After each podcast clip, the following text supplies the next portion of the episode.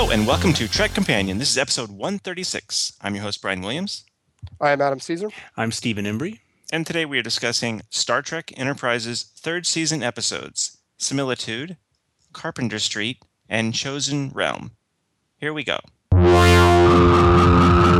Similitude, Season three, Episode ten, Production Number three ten, Original Air Date, November nineteenth, two thousand three.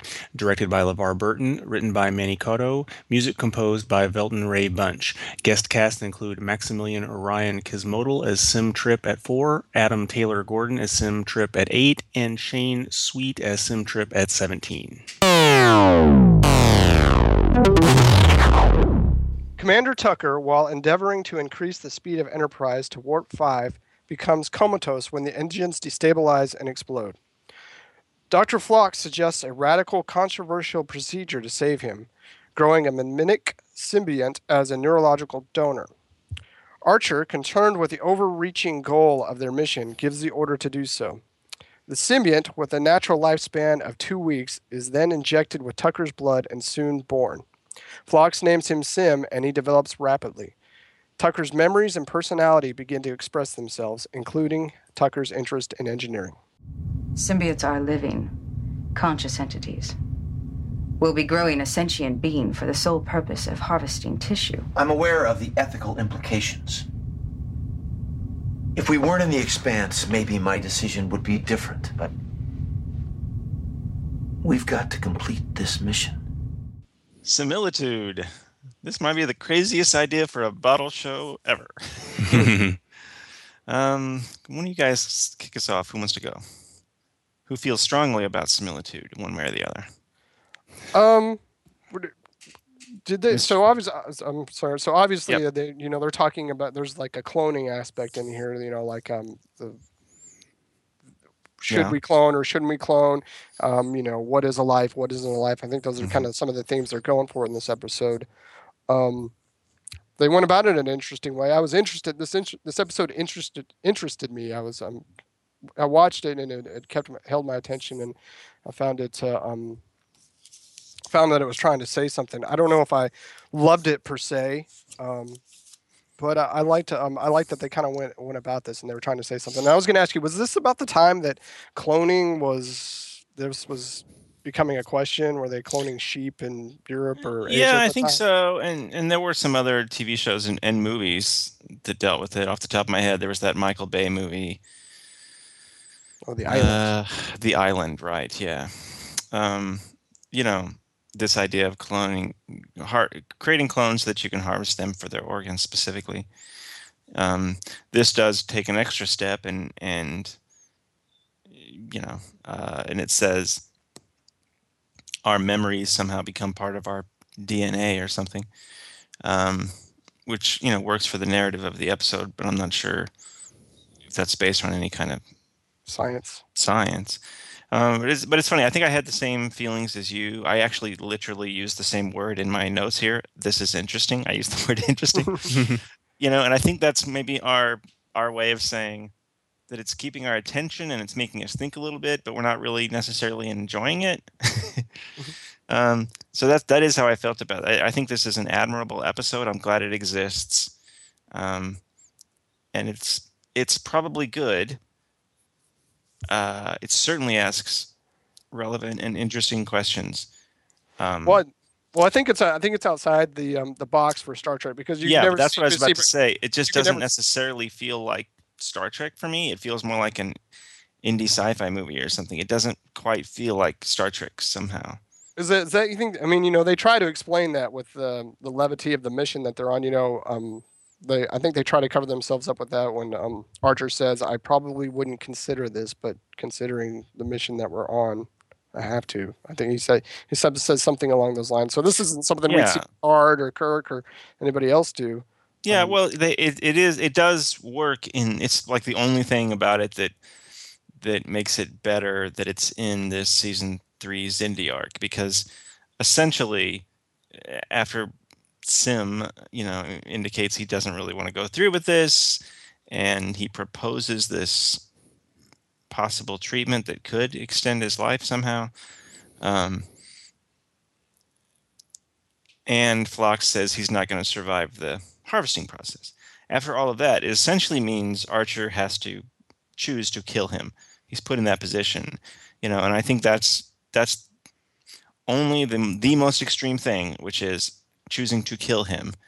Uh, the the only way he would choose that is in this mission that to him is save the entire planet Earth and all of its inhabitants, um, or they all die, you know. And in that one scenario, he says, kill him, you know. So it, in that sense, it's it works in season three in a way that it wouldn't, that it really wouldn't in another season, without significant uh, uh, narrative changes. Um, and that's just one of the many kind of interesting questions. But there are like practical things. I was kind of wondering when we were watching it, like if he's aging an entire lifetime, a lot more, a lot older than Trip, right? He's supposed to like age out to whatever the average lifespan is then, one hundred, one hundred fifty, I don't know. No, well, McCoy was one hundred thirty-five in a Connor Farpoint, right? Anyway, so at least one hundred. He's supposed to go one hundred fifteen days. If we break that down per day, shouldn't we darn near see him aging before our very eyes? Yeah. Mm-hmm. I was thinking about that. So it's a I little. I think bit... that'd be painful too. Aging, yeah, you know, growing, it certainly but... was for Spock in Star Trek three. Yeah, um, he had to be eating so much too. You know, all he'd be doing is eating. You know, like Michael Phelps. um, yeah. So that you know that part's a little bit weird. So it's and it's a little bit weird to like um, see him at these other kind of stages. But the one thing I The one thing I enjoy very much about it, the the one thing, is, and, and again, even even when I'm not in love with the episode, I I, I it is interesting and I respect it, and it's good. Um, it just doesn't necessarily feel like Star Trek, so I'm not as um, captivated by it as I would be many other Star Trek episodes of equal caliber. Um, but the one bit in it that I really do like is, you know, him admitting that he has feelings for T'Pol, uh, and that, you know, that that's because Trip has feelings for T'Pol. Um, and it's a, it's a clever way, of course, for her to find out that he has these feelings without him knowing she knows. And mm-hmm. when I say him, I mean Trip, of course, the real Trip. Um, um, do you think that's the way they were going? I couldn't, because were they trying to I say do, that because he, when you, he when has his opens, own feelings? It, no, I don't think so. I, I, I definitely don't. I think they were trying to say that Trip really it's, feels this way. Right. Because I, I remember the begin. sorry, the beginning of the episode, they're doing their mutual foot massage thing mm-hmm. in a particular kind of position that I will not go into detail. um, you know, and that's one of those things that you're like, at first you're like, this is so silly, you know, and then and then she moves over into another position, which again, anyway, um, but two people alone doing these sorts of things for months. How do, how would you not? And and they're talking the whole time. I'm not suggesting it's entirely and and, and solely uh, physical, but you know, how would you not either grow to love them or grow to hate them? You know. Right. um, If if you've got enough in common, and, and they apparently do. But I like how that's that later scene when he admits these feelings, it kind of it kind of gives um, it made it made me, you know, remember that opening scene, the massage scene, and therefore, you know, consequently every other time we've seen him in similar positions in previous episodes. And I'm like, okay, now all of those scenes had a much more um, tangible and appreciable uh, direction and purpose, because before it was just like a chance to show T'Pol in a skimpy outfit, and yes, we have female listeners, uh, a chance to show Trip um, um, without his shirt on. Um,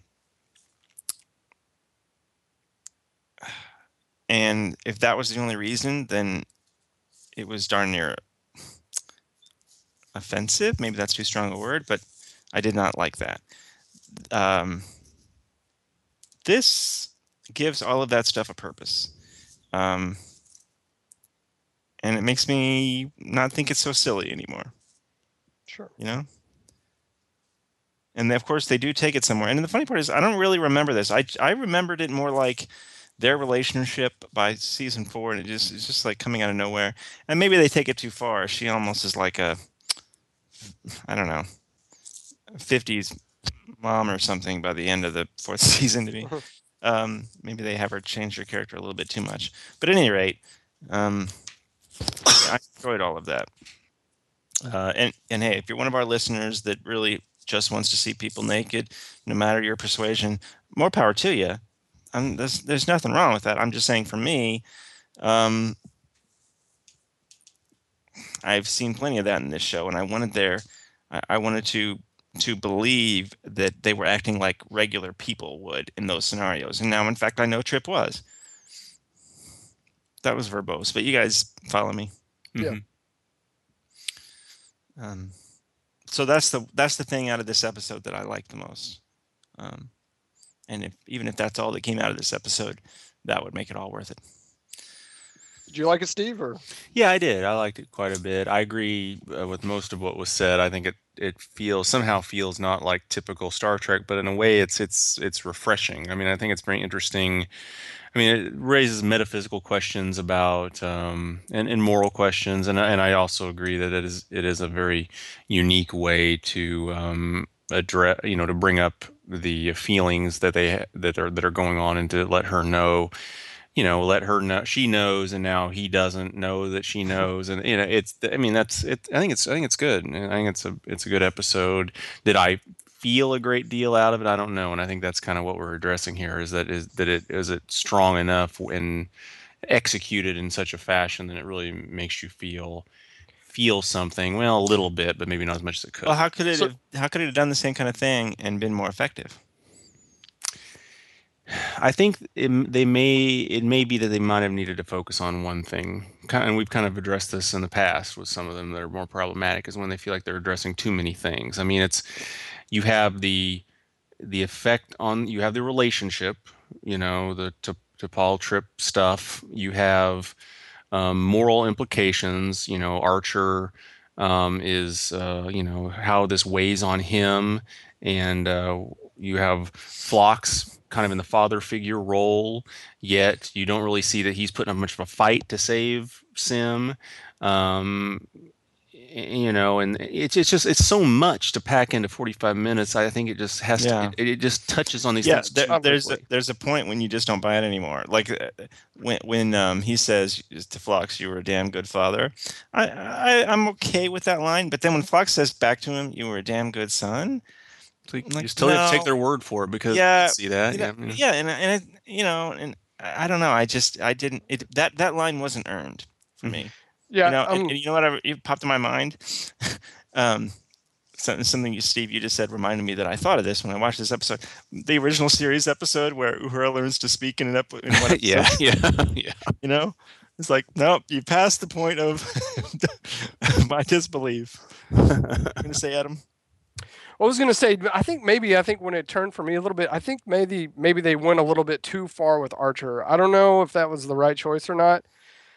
Just, you know, that whole scene towards the, in the second half of the episode where Sim is like, you know, I want to live, and Archer's like, don't make me be a murderer or yeah. that kind of thing. I don't know if that was necessary. I don't know if that pushed it too far for me or not um, with Archer. And then you kind of had this kind of list like, not kumbaya moment at the end where they all say goodbye and that's it. Yeah, but even I don't that, know if that's what kind of made it weird for me or not. Um, just the kind of the, the end structure, how they ended it. That, Tripp says to, or Sim says to Archer, "Good luck, Captain," and Archer is like, "Thanks."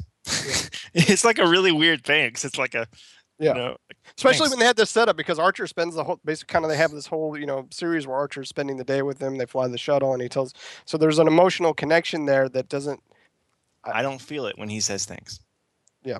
He at that point it just feels, and maybe that's you know per, on purpose. Archer's doing that on purpose so that he can make this decision, you know, to try and shut down any kind of emotional connection. But in all fairness, in all fairness, when they had the scene that you talked about when he was a kid, hmm. um, Archer thought that he was going to survive the procedure and he'd grow old and die. Yeah. You know, uh, maybe, maybe a scene in there with DePaul where. where Archer is wrestling with this decision to do this a little bit more, I don't know, would have helped it some, you know. Well, it makes me wonder, like, I like that wrinkle of Phlox telling him, you know, suddenly I he's gonna he's not gonna survive it. Uh, you know, would Archer have made the same decision uh, in, to begin with if he had known he wasn't going to survive the process, or would it was going to hurt him? I almost wonder if it would have worked as a two-parter, in a sense. You know, I mean, if they could have explored some of these things in more depth, made us actually wonder if they're going to replace Trip with him, yeah. if they find a way to do it and actually make it just buy it a little bit and and cover all these things in a little, you know. In a little I, I hate depth. to say this, but the other thing it made me think about, um, hey, listeners, you know that D S nine is our favorite show. That's why we all start. That's why we started with D S nine, because if we ended up only doing one, that was the one we wanted to do, right? But we do love all Star Trek, or we still wouldn't be. Do- we wouldn't still be doing our podcast.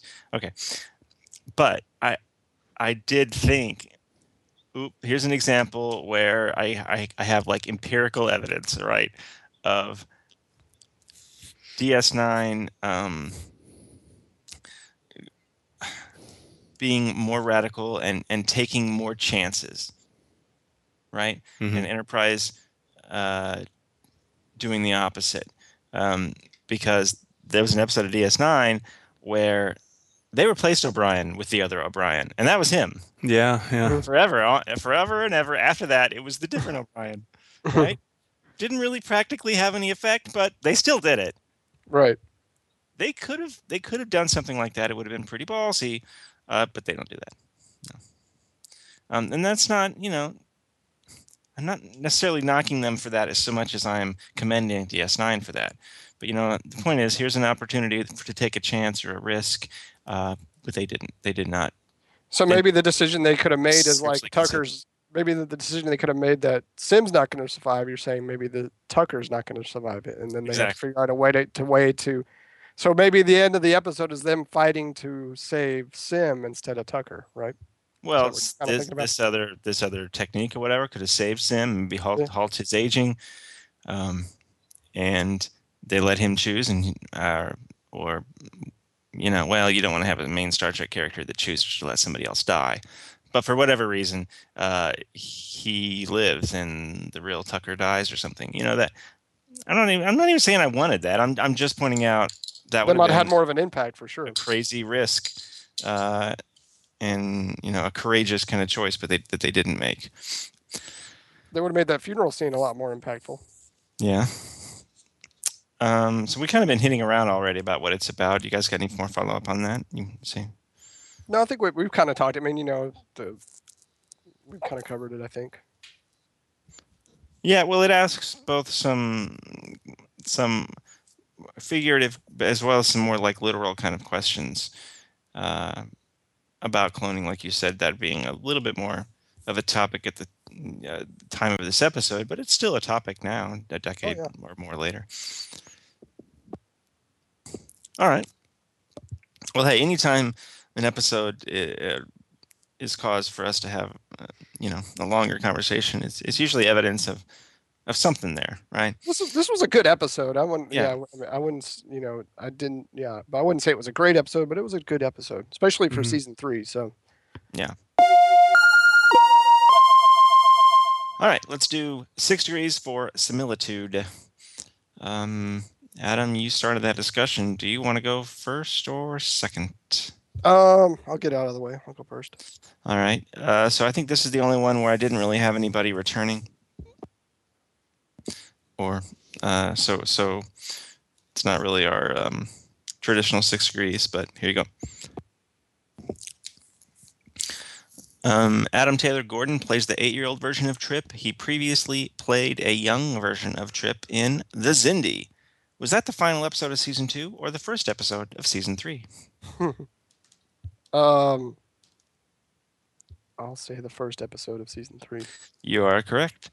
Steve. Yep. When did we first see Archer's childhood flying model? Episode title. I think it was a uh, Broken Bow, right? You are correct. One to one. Moving on. Carpenter Street, Season three, Episode eleven, Production Number three eleven, Original Air Date, November twenty-sixth, two thousand three. Directed by Mike Vejar, written by Rick Berman and Brannon Braga, music composed by Dennis McCarthy. Guest casts include Leland Orser as Loomis, Matt Winston as Temporal Agent Daniels, Jeffrey Dean Morgan as Zindi Reptilian, and Michael Childers as Strode.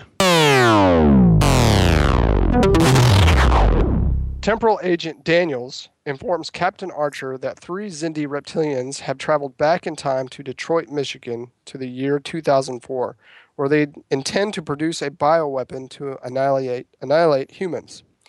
Daniels sends Archer and Sub-Commander DePaul back in time to investigate, and provides Archer with a temporal tag to bring back anything foreign to the time frame. I just saw them an hour ago. They're all okay. How many? Five. No, no, six. The wheelchair guy was number six. How did this doctor find you? I told you I work at the blood bank. He wanted someone from every blood type. Eight blood types, eight people. He figured I had access to that kind of information. Carpenter Street. I always remember this episode. Um, I think it's got some issues, but, uh, you know, it's got some interesting moments. It, it is fun. You know, you watch a bunch of Star Trek back-to-back, same series or whatever, and then, you know, you see an episode that's just different, and it does stick out um, in, a, in in a good way, you know. Uh, they get extra points for that. It's even like uh, our last podcast, and we did North Star, you know, same kind of thing. Um,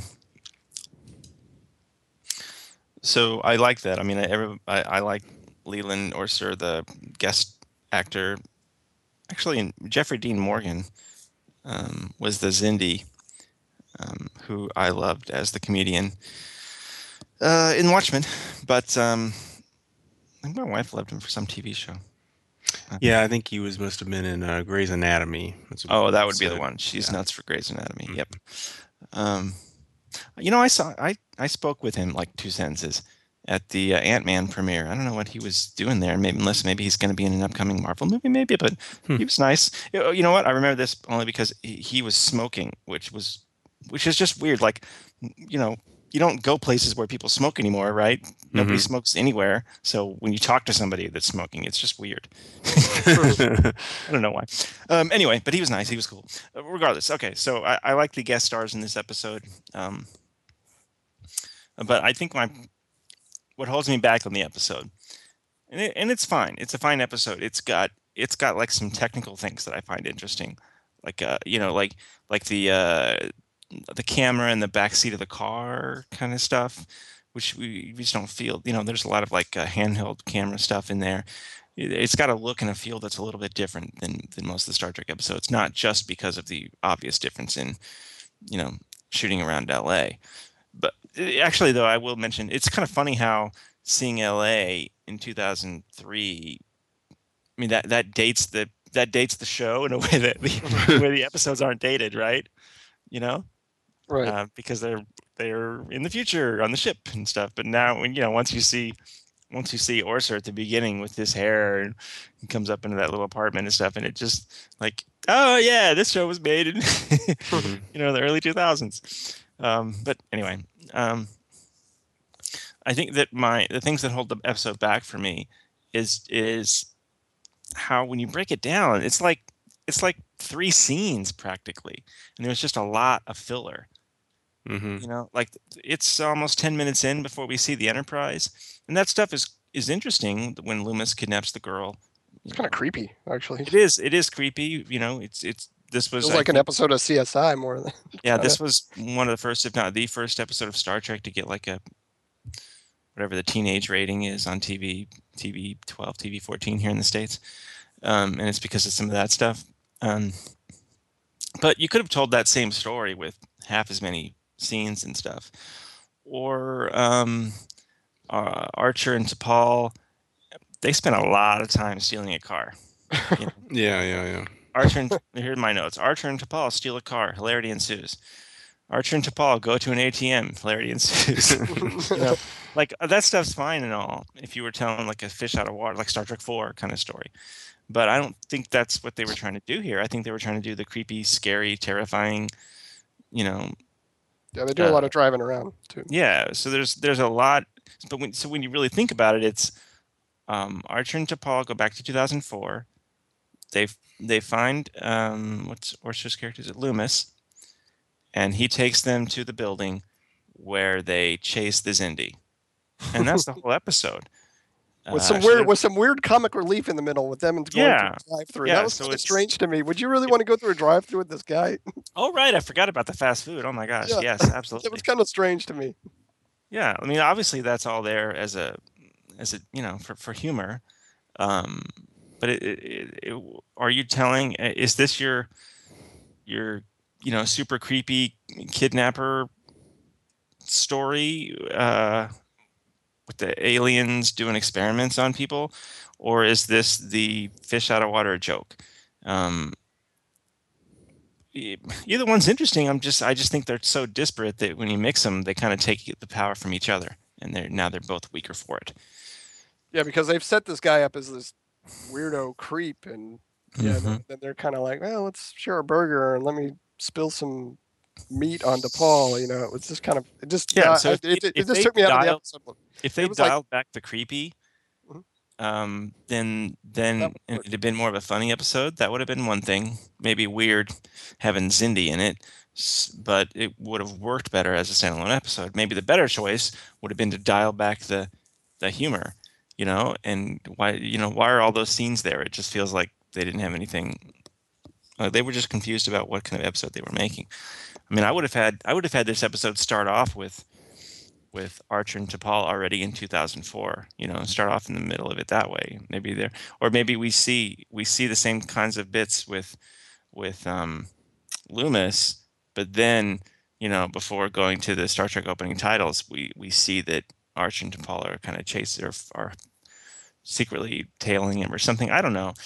Just, just stay with the creepy, scary stuff and, and make it creepy, scary Uh, episode. You know, we've seen episodes that make jokes about the idea of of, of aliens doing um, um, tests on humans or whatever. But here you could have. I don't know. I just well, think we, that it feels confused. The episode feels confused, and it, indiv- some individual moments are really cool. But then when you put it all together, they break start to break each other down. Yeah, I kind of wanted to go back to the beginning again and talk about, you know, it's it is kind of a dark episode. You know, the whole, like you said, oh, ten yeah. minutes, we don't see anything, you know, and we get the, uh, like you said, the Loomis character, he's picking up a prostitute. And it, yeah, when we were talking about the the previous episode that didn't quite feel like Star Trek, this one definitely, yeah. for at least the first ten minutes, you're like, what am I watching? Certainly intentional here, yeah. What are we, yeah, you, like you said, we don't see any of the prime characters or anybody for at least the first ten minutes, and you're almost like, um, you know, if you were flipping through the channels, you would definitely not think this was a Star Trek episode if you were watching that first ten minutes. So that's yeah, it was kind of unusual. It, it was unusual to me. It, did they put like Star Trek Enterprise logo in the bottom corner of the screen or something? You know. Steve, you've been silent. What do you think? Yeah, I think I liked it less than even you got you did or whatever. I mean, I don't know. I mean, I, it's fine, you know, but it's just I think I think like but I think you nailed it. It's the it's the inconsistent tone um, and all of the filler that just I just, just find it tiresome, you know. I mean, I think I think when it's when when it's so tiresome in this regard, it really makes all the holes and the illogic of the whole situation come to the fore, you know, like wh- it, it just seems so convoluted, you know, to let's experiment on humans in the past. And, you know, it's Daniel sends them back there, but, oh, and then he says like this, this, uh, these events haven't reached us yet. And all this stuff just sounds like this is so much nonsense. I'm, it's just driving me nuts. You know, I think that's, it's because it's just doesn't do it for me, you know, and when all that illogic just makes just just really come just yeah as we out. Say many times if, if it was really good, you know, you forgive all that stuff and you or, and or you forget about yeah, it yeah yeah so mm-hmm. and I mean it's it's not it's I mean it's not awful or something, it's just yeah. what's the point kind of, you know, I mean I feel like this is pointless, you know. It feels to me this episode feels like I think this was Berman and Braga writing it yeah mm-hmm. It feels like they had like a cool idea, let's let's open in Well, I, th- I guess it's supposed to be Detroit, but good God, it's so obviously L A the whole time. Let's open in, you know, contemporary Detroit, and this this this creepy stuff's going on, and that's kind of cool, you know. And then they just didn't have enough places to go with it, and they roped it into the Xindi storyline, and then and then yeah. I don't know, maybe somebody else came up with all the funny bits, and it's like, well, yeah. Hey, real quick, I might have missed it. In the, did they ever explain how the Xindi time, time traveled? Or got Hell back? No, they did not. uh, I think that they they imply that it was the same future-y group Cold that War somehow thing? told the t- them. Cold War? No, it's not exactly a temporal Cold War, but remember that the reason they attacked Earth in the first place okay, is because gotcha. because they were shown or told or something that in a hundred years or whatever it is, uh, Earth is going to come and destroy them. Um, and so, and some other some group from the future somehow told them that, and so maybe that's the same group that helped them time travel. Maybe. I don't know. They don't, don't know. explain it, but so at all. But you know, if they had that ability, I, I understand that the reptilian Xindi want to hide these actions from the other Xindi because they're not supposed to be pursuing a bioweapon exactly, or something to that effect. I understand that, but you know what? If they have the ability to time travel, there are probably myriad other ways to destroy humanity. yeah, yeah, yeah. That's part. That's another thing. You know, like one Xindi with a with a phaser rifle. Yeah, yeah. At the right year in the right place, you know. So, but some of those moments are cool. It it is a cool opening. It is fun to open with something that you're like, whoa, whoa, whoa, what is this? You know, I love Leland Orser's hair. He looks so cool. You know, I made a joke about that look in early two thousands, late nineties, and that is true. Um, But, you know, if I could grow hair, that's what I would look like. um, what's this episode about, gentlemen? Oh, that's where we get into the gray area, for me at least. Um, I'm not quite sure what they were trying to say with this, other than it's just kind of the theme of this season, you know, fighting the Xindi. I don't know, did you get anything, Steve? No, not really. A really hard time would come. It would, if I tried to come up with something, it'd be absolutely just made up, convoluted. I, I don't know what they were, if they were even going for some kind of angle in that regard. I mean, in a weird way, it's it almost feels like a bottle episode because you don't know, this never comes up again. I don't think in the in, mm-hmm. this, in, this, in you know this arch well, that we're it, going through. It ends with the Xindi on their ship. The I don't know if they're supposed to be dead or. or Yeah, no, they must be because they said they had to put their weapons on, kill, not stun. Uh, it ends with the Xindi and their little thing on the ship. We don't see them again? Their bodies or anything? I don't remember. I don't. We'll find yeah. out, I suppose. Yeah. But they, yeah, definitely didn't see it in the next episode where it might have come into play. This episode does have one thing that we don't get a lot of in more contemporary Star Trek. It's got a "Who's that guy" moment. Yes, I wrote that down. I didn't say nothing about it. It is. Who's, Who's that, that guy that jumps between buildings? Because that is that, that's not Scott Bakula. Boy, that's not Scott Bakula. Maybe that was the kind of a nod to the original series. You know, it's like looking right. Yeah, you know, so much. Speaking of being drawn out, was that that whole fight scene at the end? I mean, if you're the when you just go over there and kick over that canister, it's what are you waiting? What are you shooting it to Paul for? You got plenty of cover. Just go over there and kick it over. What are you? And then then he dives and and hits it. Yeah, it was kind of just silly that whole end fight scene.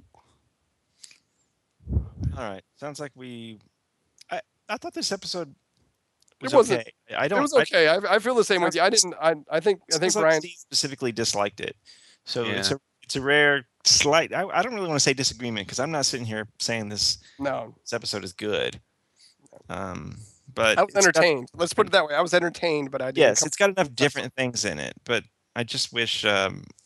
I just wish they'd had more focus with what kind of story they were trying to tell, because the especially com- the way they set it up. Yeah. Let's do Six Degrees for Carpenter Street. I believe our score is one to one. I gave Adam the choice last time. Steve, are you going first or second? Uh, I'll go first. Leland Orser plays Loomis, the guy that you probably don't want taking your blood. In D S nine's third season, he was a changeling disguised as another species when he helped Odo and Garrick escape Anabrian Tain's dying vessel. What species did the changeling appear to be? Hmm. Gosh, I don't remember. Um, I think Car- this was a two-parter. Cardassian? Uh, no. Adam? Romulan. You are correct. It was Romulan. Was that a guess or did you remember? I remember. Awesome. Okay. One of the few times.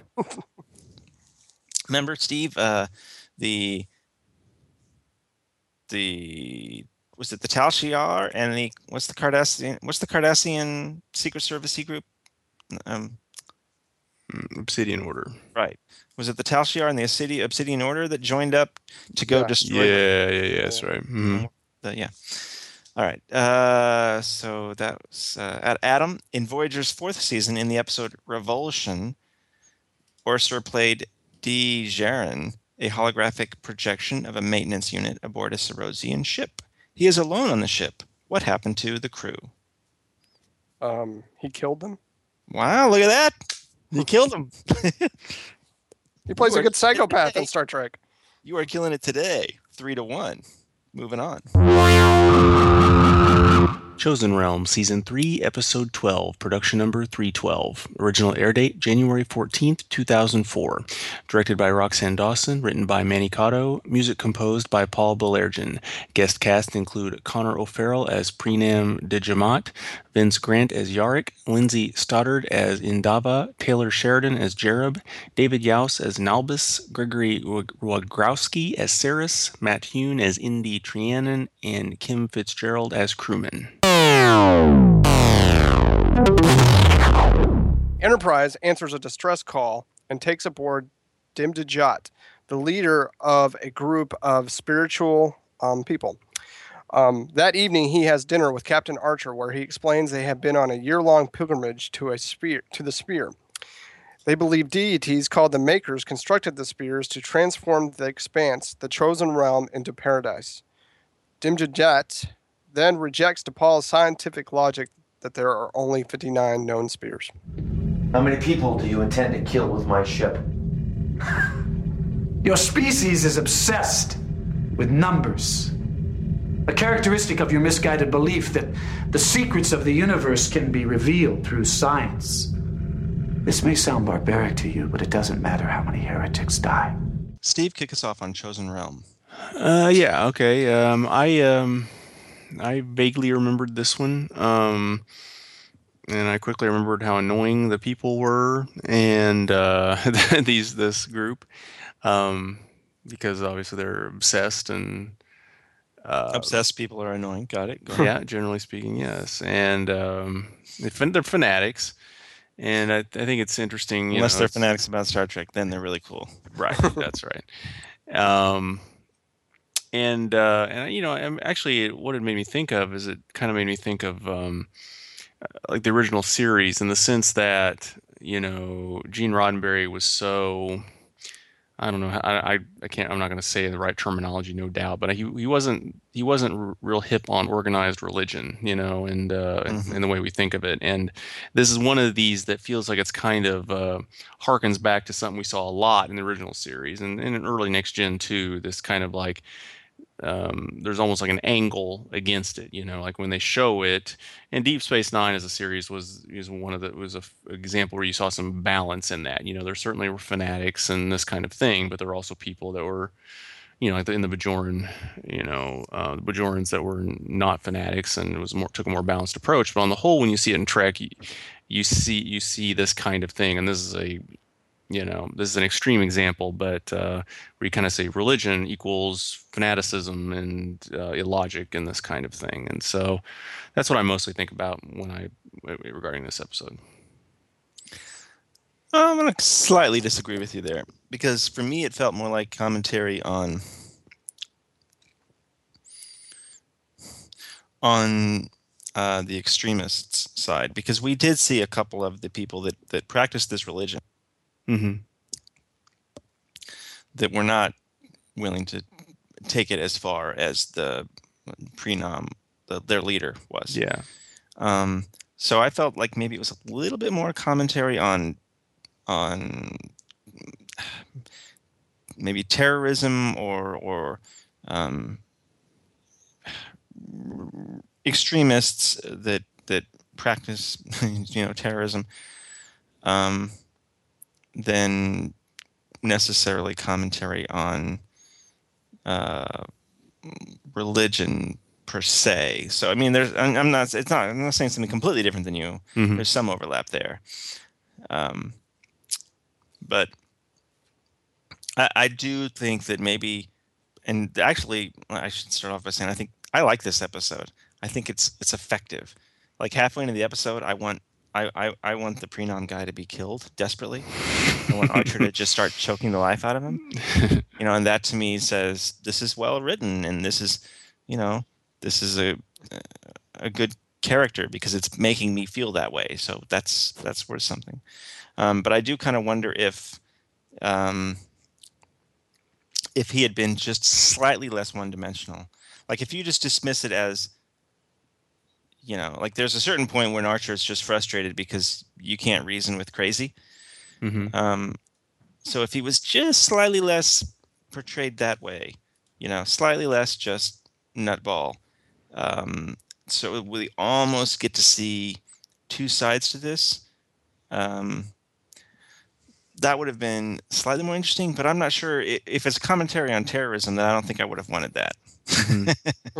Yeah. You know, um, I'm not sure that I that there's any scenario where I agree with with um, the other side when it comes to killing. You know, but if it's a question of uh, religion.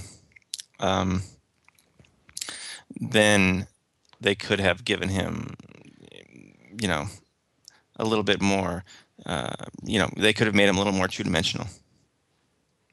I like that scene when he's when he's he's talking to Archer, you know, the six-year-old, I, I killed the six-year-old kid, you know, because, mm-hmm. you know, it's not, that isn't something where Archer's like, you're crazy, you know, Archer just knows that he was wrong to do that. You know, mm-hmm. that that was in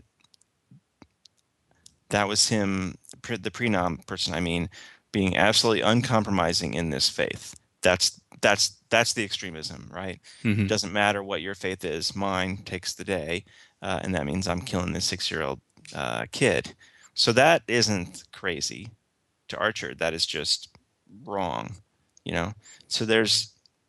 There's an element of of commentary there that, again, that I, th- I think if you're talking about um, extremists and terrorism, that it's where it's it's a more interesting approach than uh, if you're going to talk about religion. And then I think I'd want it to be uh, more nuanced because I think you're right. I mean, if this was Roddenberry and it was religion, definitely. You know, most episodes of the original series were either. Um, religion is bad or sex is great. One or the other. Sometimes both. Sometimes both. But you know, um, Adam, what what are some of your thoughts on uh, Chosen Realm? Um, I kind of agree with both of you. I think um, I'm watching this episode, and I think it's not that terrorism and secular religions aren't something you can delve into at any point in our our modern history. But uh, I kind of watch this episode, and I kind of feel like it's a product of its time. What was going on in two thousand three and two thousand four and, you know, a lot of the things that, you know, obviously nine eleven, wars, um, are we at war with Muslims, that kind of thing. And, you know, these are still questions that are kind of going on today. Not that we're at war with Muslims, but I mean, you know, like secular religions and extremisms on um, both sides of religions and that kind of thing and terrorism. So watching this episode, I really, I not that I felt that it was dated. It just felt like this episode was very much, even though I think Steve is correct that this went on a lot in the original series, I kind of feel like this episode was a product of its particular time in two thousand four. And um, that's what they were writing to, to talk about this, talk about um, secular extre- extremism and where it can lead and the moral implications of it. It definitely, that ending on the planet where it's decimated, was that Bat, uh, battle, uh, yeah, yeah. Let, let that be your last battlefield. Was that the one that ended like that? Mm-hmm. Yeah, yeah. D- yeah of, definitely. Re- yeah, remained, yeah. Made you think of that. Um, there was something else in there that was very specifically original series to me. I can't remember now. Um, I liked the bit with the uh, with the transporter. I don't recall seeing it used like that. Mm-hmm. As our execution device. That was kind of that was fun. it's it's humane. Yeah. Also, not every shot, but but the shots of Enterprise with that ship docked next to it, I'm those were those were look like they were rendered out at ten eighty. Thank you. Very all right, all right. When the when it's flying around and those that same little model ship, and there's several of them firing at Enterprise. Nope, that that was all seven twenty. But that that other shot is one of the few times we have seen Enterprise at a higher resolution. Looked very pretty. Those little ships kind of reminded me of Slave One, to be honest. I don't know why. Yeah. They kind of had that look to yeah, them. I can see that. Sure. Yeah, yeah. Hmm. Yeah, I, I, this is this is the best episode of the three we're talking about today. I think it's actually pretty good. Um, there's not as much to it, but like I said, it makes me really hate that guy. So I figure that means it's it's effective. Um, I'm certainly not bored. I'm waiting to see how they're going to get out of it. I like um, the first I, myself. I like the first episode best out of the three. Um, similitude. Yeah, similitude. I. Maybe I liked it better on paper, but I enjoyed watching the, the um, Chosen Realm more than I enjoyed watching Similitude. Right. Um, um, and, you know, and even like the when they actually start their battle sequence, their fight sequences, the fist fight and the phaser fight. I guess I've just seen it so much, but those those phaser fights and fist fights in in Enterprise's corridors or down in the um, Um, engineering, or even up on the bridge and stuff, uh, I, I to a, to a small extent, I kind of turn off because I feel like I've seen it a lot before. I don't know. It wasn't. I know a lot goes into those sequences, but um, it, it isn't as inter- interesting to me as some of the other stuff. I think the one thing that I didn't like about this episode when um, what was it, Archer and the and the one guy that was helping him, they were talking about the difference between the, the two factions. One thought the Expanse was created in nine days. The other thought oh, it that was, was the other part that was original series feeling. Yeah. yeah.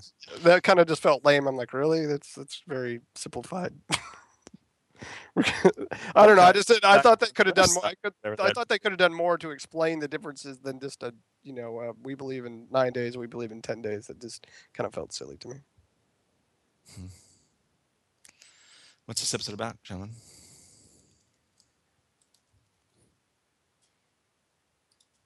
Well, it's, yeah, obviously about um,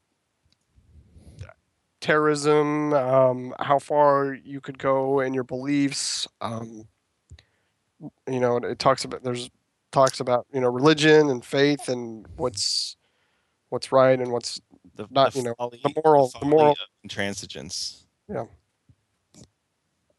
Steve. Yeah, yeah, I agree. When you know the fanaticism that we're absolutes, the danger of holding an absolute, um, taking an absolute stance on something that cannot waver, and um, and how that can lead to immoral action and um, yeah, total destruction. Uh, Adam, your favorite episode from today was Similitude. Mine was Chosen Realm. Steve, yours yeah. has to be Carpenter Street. You don't get a choice. I think if I had to say, I'd say Similitude. Um, but yeah. It's pretty close. They're very different, different kinds of good. For, I yeah. get out of them. Well, this is the closest to an episode we've had where we sort of kind of disagreed a little bit on like yeah, yeah. most episodes. um, but even when we disagree a little, it's just a little. We still uh, all love Trek. That's what we can agree on. Yeah, yeah, yeah.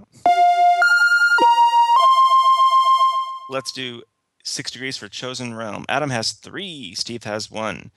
Steve, are you going first or second? I'll go first. Connor, oh, these are both uh, title questions. Here we go.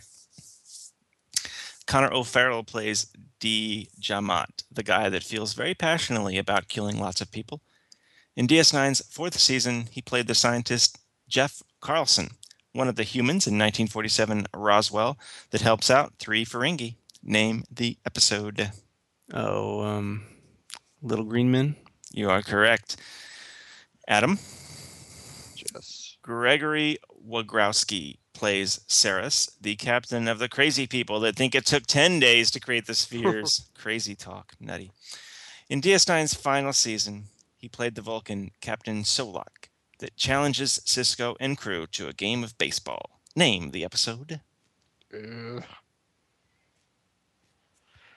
oh, what is the Folks, name? That sound you hear is Steve hoping that he can come back and, and tie it up. Wouldn't be the first time. Um, uh, I don't know. I have no idea. Steve? Take me out to the holosuite. Yep. Okay. Take me out to the holosuite. Tied up for the day. Oh, my God. It's a crazy comeback.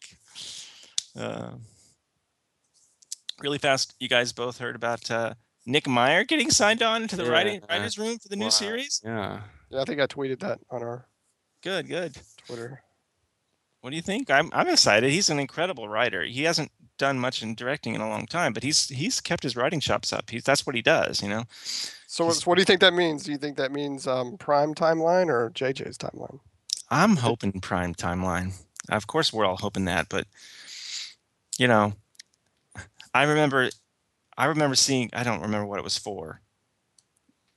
Gosh, what was it for? I saw Nick Meyer not long after J J's movie came out. Maybe it was that his book, uh, View from the Bridge or whatever, that's his like his kind of memoir book. Um, and I went to like a sign. I think that's what it was for. I've seen him a few different times, but I think that's what this event was for. And I went there to have him sign his book, and you know he gave a little talk, and um, somebody asked him about J J's movie, and he said, "Well, it was enjoyable, but I wish it had been about something, you know." You know, kind of mm-hmm. wish it was about more. You know, we we tried to make our movies really about something. Um, Kirk's uh, aging, you know, and being useless as you get older in Star Trek two and then Star Trek six and blah, blah, blah. Uh, anyway, um, and then someone said, well, how did you feel about uh, them, you know, the blowing up Vulcan and essentially meaning, you know, changing the timeline and saying your movies didn't happen. And Nick Meyer, stupidly, incredibly, insanely smart guy, like any one of us standing in front of Nick Meyer, and he's the smartest guy in the room. But he doesn't live and breathe Star Trek like we do. He doesn't think about it the way we do. I mean, I'm sure he hasn't watched it since Star Trek six he directed, you know, in nineteen ninety-one. So they asked him this question, and he said, oh, I didn't get that. I didn't I didn't realize they, they did that. That is not saying he's not a smart guy. That is just saying he doesn't live it the way we do. Um, so I think a guy that understands it but doesn't live it and is a hell of a writer, I'm in agreement with the internet. Very, very, very happy and excited, and I think it's great. You know. So. Good Getting news. Closer. Getting closer. Uh, all right, folks. Thanks for spending an hour with us. You can send us an email, trekcompanion at gmail dot com. Our Facebook page is facebook dot com slash trekcompanion. Gosh, we don't really post on there very often, do we? We need to do that. We're going to, I swear. Okay, we're not really. But uh, well, one, what we do do occasionally is tweet. Uh, so you can uh, follow us on Twitter. That's at trekcompanion. Um, you could also leave a review on iTunes. That helps people find us. So um, I hope you have an excellent two weeks between now and the next time you hear us when we discuss the next three episodes of Enterprise. And until then, my friends, please take it easy. Bye. See ya.